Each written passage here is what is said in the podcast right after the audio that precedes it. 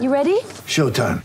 On May 3rd, summer starts with The Fall Guy. Let's do it later. Let's drink a spicy margarita. Make some bad decisions. Yes. Audiences are falling in love with the most entertaining film of the year. Fall guy. Fall guy. Fall guy. That's what the poster said. See Ryan Gosling and Emily Blunt in the movie critics say exists to make you happy. Trying to make it out? Nope. Because I don't either. It's not what I'm into right now. What are you into? Talking. Yeah. The Fall Guy. Only in theaters May 3rd. Rated PG-13.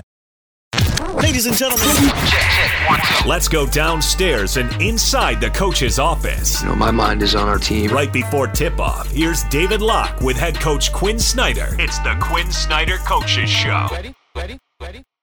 Welcome back, Vivint Smart Home Arena, Jazz and the Boston Celtics late night one here on a Wednesday. Time for the coaches show with head coach Quin Snyder. Let me go back to the first quarter of the other night against Phoenix. You get 14 fast break points. You're out and rolling. What was that, and how can that be recreated?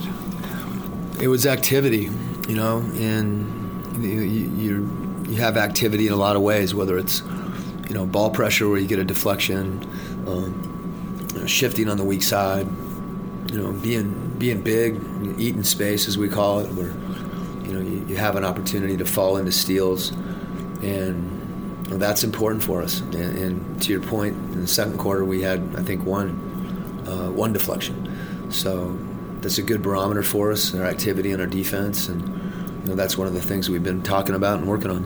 First quarter defense has not been great over the last 10 or 12 games. Is there something different about first quarter defense? Yeah, I, I think you have to really you, you, have to come out ready, you know, and and um, you can't work your way into the game. And, and I think we haven't been as aggressive as we need to be defensively.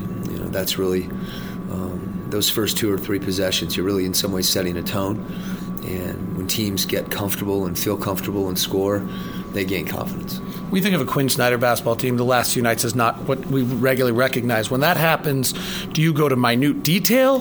Do you go back to base one? Where do you go as a head coach? A little bit of both. I think you know we have something we refer to as absolutes, um, transition defense, uh, not getting beat middle, not giving up the paint. We gave up a lot of point paints against Phoenix, as, as you know.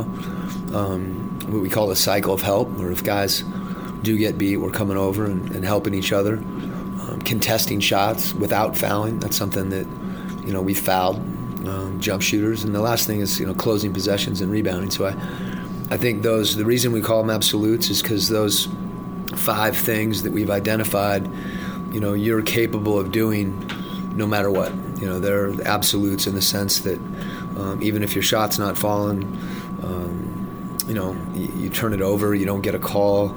You know, you have to refocus on the absolutes, and that's you know that's been what we've talked about. We've watched Joe Ingles play point guard, and there's a uniqueness to it because of his size. I was watching the Celtics Lakers game today. Jayson Tatum is running pick and rolls at six eight. You talk about how this game's evolved. That might, you know, Magic was this unique thing at six nine at one point. What is he able to do because of his size on those plays? Well, I think first of all, he's he's such a scoring threat that people have to react, and when when that happens, he has the ability to see over the top of the defense. Um, he also has the ability if if you come up, he's shooting the ball so well off the dribble that when you come up, um, you know, to try to defend him there, he's able to he's able to go by, and he's able to, you know, get to his spots and, and get a shot off, and, and that comes from his reads in the pick and roll. I think he, he changes speeds really well, um, particularly with his size and his ball handling. Um, all those things add up to a, a, really good player in pick and roll. Coach, thank you very much. Thanks a lot. That's head coach Quin Snyder. Let's go hear from Brad Stevens. What have you seen from this Jazz team on film in a bit of a slump coming out of the break? I mean, they're a really good team. Um, you know, as expected, they've, you know, I think obviously we all go through many slumps during the year. It's just part of the NBA. That's why the NBA is so hard. Um, but uh, we know that, you know, we're going to get the very best of them tonight. And you just have to be prepared for that. And um, they're expertly coached, um, great skill, you know, around one of the best centers in the league.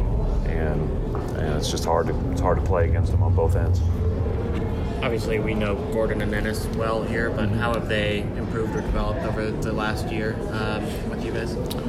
Well, Enes obviously just joined us. Um, so, you know, he missed a bunch of games at the start of the year, and he's played a good role, though, for our team. And, um, you know, he, there are some games where we've really leaned on him heavy, and there's some games where we haven't as much. And he's been a great, you know, teammate all the way through, which is, I think, one of his great qualities. Obviously, he's a good rebounder, he's a good scorer, he can do all that stuff, but brings a good positive energy to the everyday.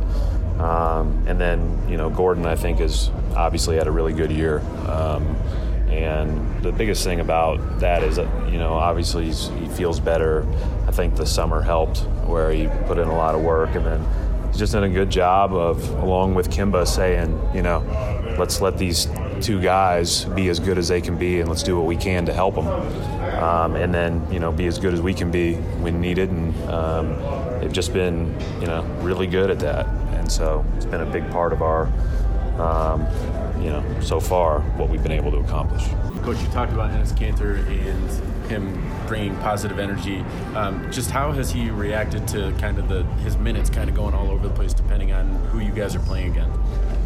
Uh, he's been good. I mean, it's it's not easy. That's the hardest position to be in in the league is the guy that doesn't know exactly when he's going to play or how much he's going to play, and um, you know, and that will just get tougher when we add Rob, right? So like, but I think um, you know we know that what he can do and what he's capable of scoring the ball and on the offensive glass, and um, you know, so we'll continue to kind of attack this with a you know multiple guys and almost like a hockey sub idea when we get to fully healthy with that position. Um, that was kind of the plan of attack going into the year, and you know we haven't been healthy enough. Um, but you know Grant Williams has done some good job there, and Enes and Theis have been great um, throughout this entire stretch. We've missed Rob.